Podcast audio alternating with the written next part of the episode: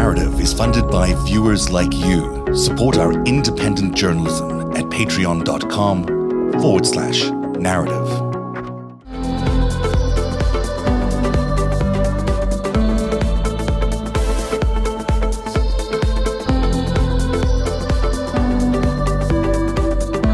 Last week on the show, I said, I wasn't saying that there shouldn't be no prosecutions, by the way. I was saying Yeah. that there is room for um, other people, even if leaders are going to, like Biden wants to go out there and say, um, I need to make a deal with whomever in order to unify the country because we have other priorities to deal with. I would be fine with them having that room to do that.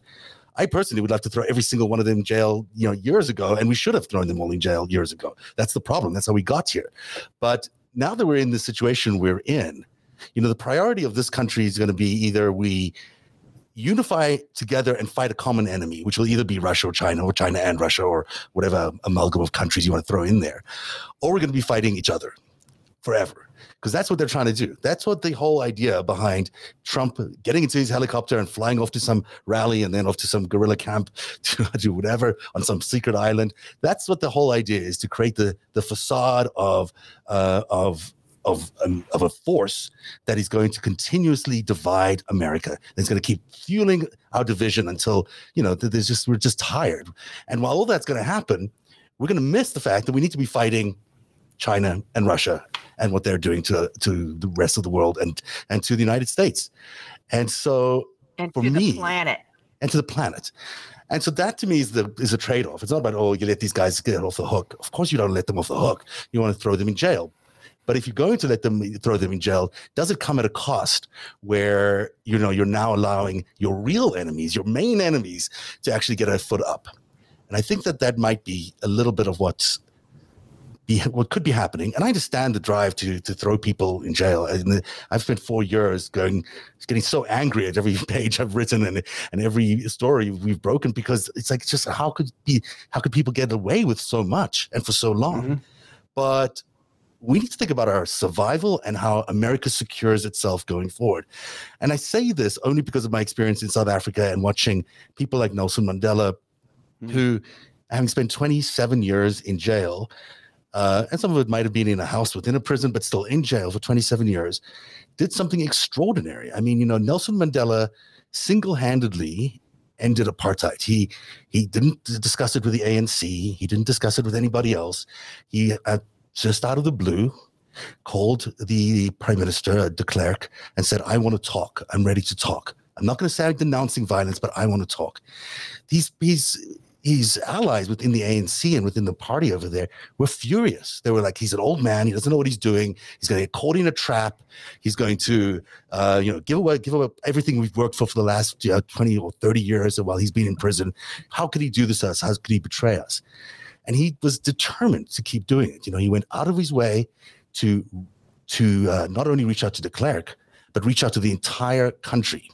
And I want to play you the speech from the day he came out of prison. It's just two minutes long, but it's really inspiring in many ways Okay. because he walked out of prison having eh, you know got this deal to be allowed to walk out of prison without renouncing violence. And then he made this speech that was so conciliatory that was all about unifying people. Uh, friends, comrades, and fellow South Africans,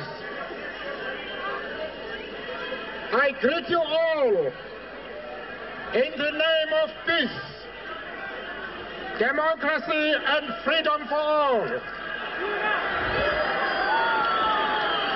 I stand here before you not as a prophet, but as a humble servant of you, the people.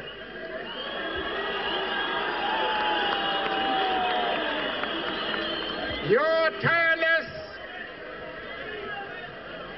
and heroic sacrifices have made it possible for me to be here today.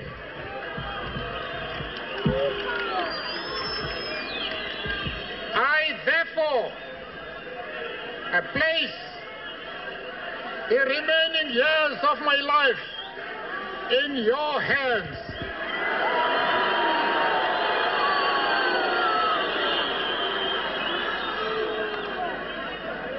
On this day of my release,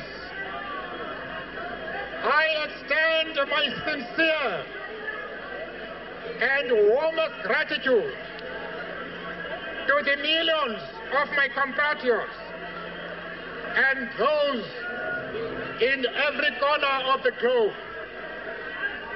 who have campaigned tirelessly for my release. So that was uh, Mandela on February 11th, uh, 1990. And you know, this is a man who could have gone completely the other way. He could have gone out there and declared war and just, you know, God killed everybody, killed everybody, arrested everybody, throw them in jail. That was the fear. That was everyone's big fear in South Africa. And yet he had the presence of mind as an individual, just as a single person, not even as part of a of a party, to go out of his way to reach out.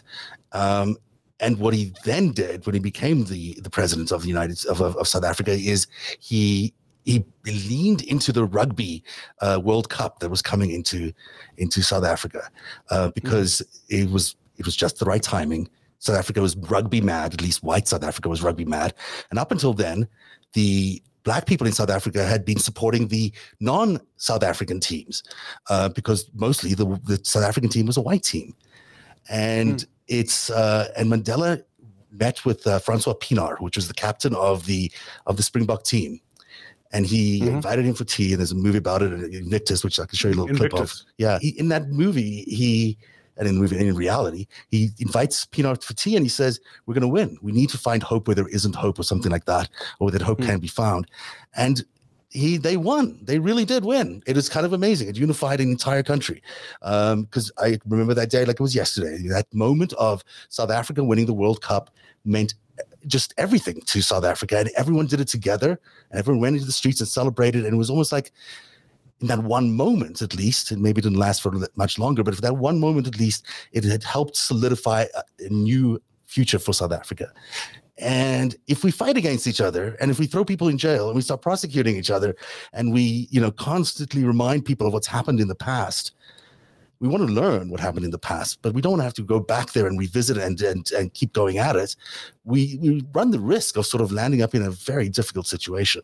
Um, and I'd rather, you know, imagine a, a, future of hope and destiny and of a, so that a united uh, America where where we can actually continue to achieve all the wonderful things that our founding fathers said that we would, um, rather than land up dividing ourselves into sort of a into separate camps.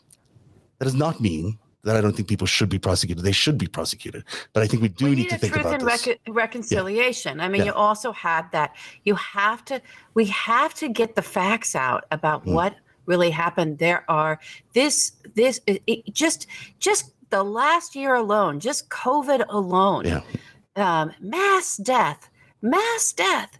So it's not about oh, you know, we want vengeance and grab people, throw them in jail, lock up. There's not. Yeah. It's not that. Mm. It's mm. we need to know. We don't even need. We don't truly know, and we have our we have our suspicions. We have our fact patterns. We have what we can bring out. I can prove the organized crime shit left, right, and center. Mm. But you know, is this guy? Was this guy a puppet of a of, of a foreign? uh, government, a hostile foreign uh, government. You know, there's there is. I don't know if we'll get that answer, but there's a lot of stuff in here that we need real light on, real daylight on, so that we can know what how we codify our norms into laws. How do we do it? How do we do it so we never end up here again? right so we don't have and and i know that everyone's like well what are we going to do with all these people who voted for trump well you know a lot of them are radicalized and and that that that starts to when that starts to crash into facts and investigations and information that comes forward um, people's that that's how you get the people who can come out of that bubble come out of it right mm-hmm. the people who can't come out of it at least they're neutered to a certain degree um, you know and go, go back under their rocks we need to know what the fuck fox news has been up to all this mm-hmm. time they, what is this um, you, you know this this sort of state TV, and what do we do about that? Mm-hmm. So there's stuff mm-hmm. you brought up Newsmax. This is all all there's an architecture connecting all of these. Absolutely, fucking, absolutely. You know, all of these, all of this propaganda, right? How do we handle propaganda as Americans with, you know, wanting to have first, keep our First Amendment, uh, understanding how important freedom of press and freedom of speech is, and that we can never sacrifice that. But is that what this is? I'm not mm-hmm. sure if it's if it's if it's people coming in that are being bankrolled by by dark money that we don't even know where the fuck that money's coming from. It's just right? foreign propaganda. So That's not even you know, it's, an attack on are. That's yeah. an attack. That's a weapon. Mm-hmm. So we got to get in there and really start figuring out yes we need the fairness doctrine back you know everyone's been bringing that up there's there's stuff that we can do that keeps and preserves all these great parts of our democracy and gets this this disease out of it. Mm-hmm.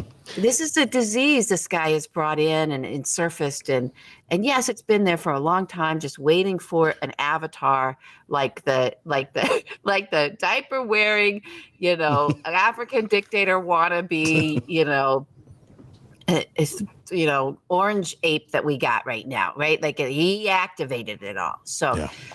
um you know but that it, yes it's been there. Yes he animated it all. So what are we going to do about it? Mm-hmm. what are we going to do about it? We need to do shit. And you mm-hmm. can't you can't do that um with the super bowl. We need we do need re- reconciliation. We do need uh, we need some truth. We need some Trump crimes commissions. We need oh, for sure. For sure, we need to know the yeah. truth.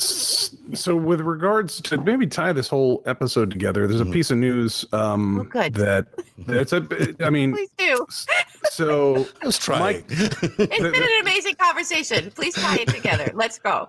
So, Michael Weiss came out uh, and published um, yes. the the aquarium leaks, which is a project I've been waiting for for months now, which is the leaked files from the Russian military intelligence GRU Unit 54777, hmm. I think, um, which is the propaganda unit, explaining how Russian propaganda works, how the psyops work, and how out there the is no out of, the, out of the GRU, out of the Russian main, the main military. director.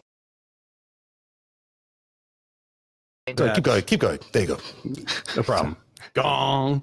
Um, I mean, this is uh, this. These are original language manuals that came out of how they think about the world, and it is a revelation for everybody that has been on the front lines of the narrative war for the last four years. Definitely, because one, there is no line between war and peace for them. So the Russians have been at war with us the whole time. Right. They, the whole time. Wow, that's fascinating. I didn't realize that at all. Did we lose you there? Oh no. I think it's really fascinating that they've been at war with us all along, and it's not surprising. Yeah. In fact, I think we've been very naive in some ways in, in in the United States. We've thought that people have been our friends that have not been our friends, and we've thought that there are, you know, just we, we've been naive a little bit. Maybe that's not a terrible thing, but we have to deal with it now. Um, yeah. I think we just dodged a big bullet with Trump, and we want to make sure that we fundamentally oh, yeah. re-entrench our rights and our, and our freedoms so that they don't you know that they that don't take them away from us especially when it comes down to that surveillance americans have gotten finally gotten an experience that so much of the rest of the world has had mm-hmm. and that is having a really really really corrupt you know mobster as a as a as a president mm-hmm. um you know a criminal criminal presidency uh beyond richard nixon saying i'm not a crook and then having you know being a crook it, it, this is a whole whole other level of stuff and understandably, we can all say, well, you know, because I, I am going to, I do plan when this COVID is over, Zev, I plan on traveling again. I would love I to travel. I'd love to cross some borders. I'd love to see, and I am. We're going to see. We're going to meet each other in in person. We have to. Yeah, we'll meet in person. I haven't yeah. met any of the any anybody it's in person, crazy. so I can't wait for that. It's crazy. So it would be, um, you know, we could you could what i think everyone who's been resisting trump and you know the majority of americans we certainly don't want to be judged as americans for this guy right? Uh, um we yeah and so now hopefully we can see you know i'm hopeful i am hopeful for russia. I do think it's it's an incredibly corrupt place. I don't know how they're going to do it. I think having us, right, having Joe in there, I think can help the Russian people maybe throw off these fucking strong men finally, Mhm. right? And this addiction that they have to strong men um, that only end up really exploiting the Russian people and really terrorizing them. So, you know, we don't want to be judged. we don't want everyone to. I want to be an American and be able to go to Europe and be able to go places and not have people go, "Oh, you're American. Ah, get away, Donald Trump." Right? You guys are horrible. You know, we. I think we have to keep our minds open for yes, these people have not been our friends.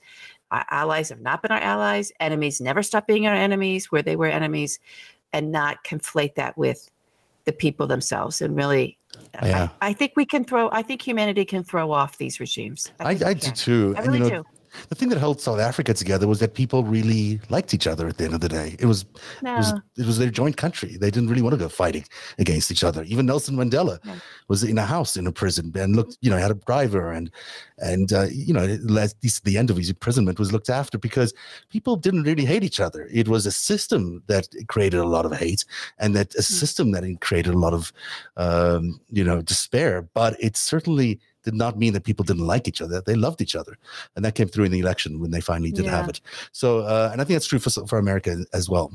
You mentioned um, Archbishop Tutu. I'm going to leave. This is the Truth and Reconciliation Committee, Commission. This is uh, something he said um, in a book that he later wrote, and then we'll end the show with Invictus, a scene from Invictus, and then we'll see you back here on Friday for the after show. So this is what he said. He said, forgiveness does not relieve someone from responsibility for what they have done. It is not about letting someone off the hook. Forgiveness is simply understanding that every one of us is both inherently good and inherently flawed. Within every hopeless situation and every seemingly hopeless person lies the possibility of transformation. Narrative is funded by viewers like you. Support our independent journalism at patreon.com forward slash narrative. Today, President Mandela takes office in Pretoria, balancing black aspirations with white fears. Remember this day, boys. This is a day our country went to the dogs. Brothers, sisters, this is the time to build our nation. All of the whites are cheering for South Africa. All of the blacks are cheering for England. How long before the World Cup? Don't get your hopes up. We're a damn disgrace. I've been invited to tea. With Who? The President. Tell me, Francois, how do we inspire ourselves to greatness where nothing less will do? How do we inspire everyone around us? What did he want? I think he wants us to win the World Cup. This rugby is a political calculation. It is a human calculation. According to the experts, we'll reach the quarterfinals and no further. According to the experts, you and I should still be in jail. Times change. And we need to change as well. We become more than just a rugby team. Did you ever imagine this? How could I? Do you hear? Listen to your country. This is it. This is our destiny.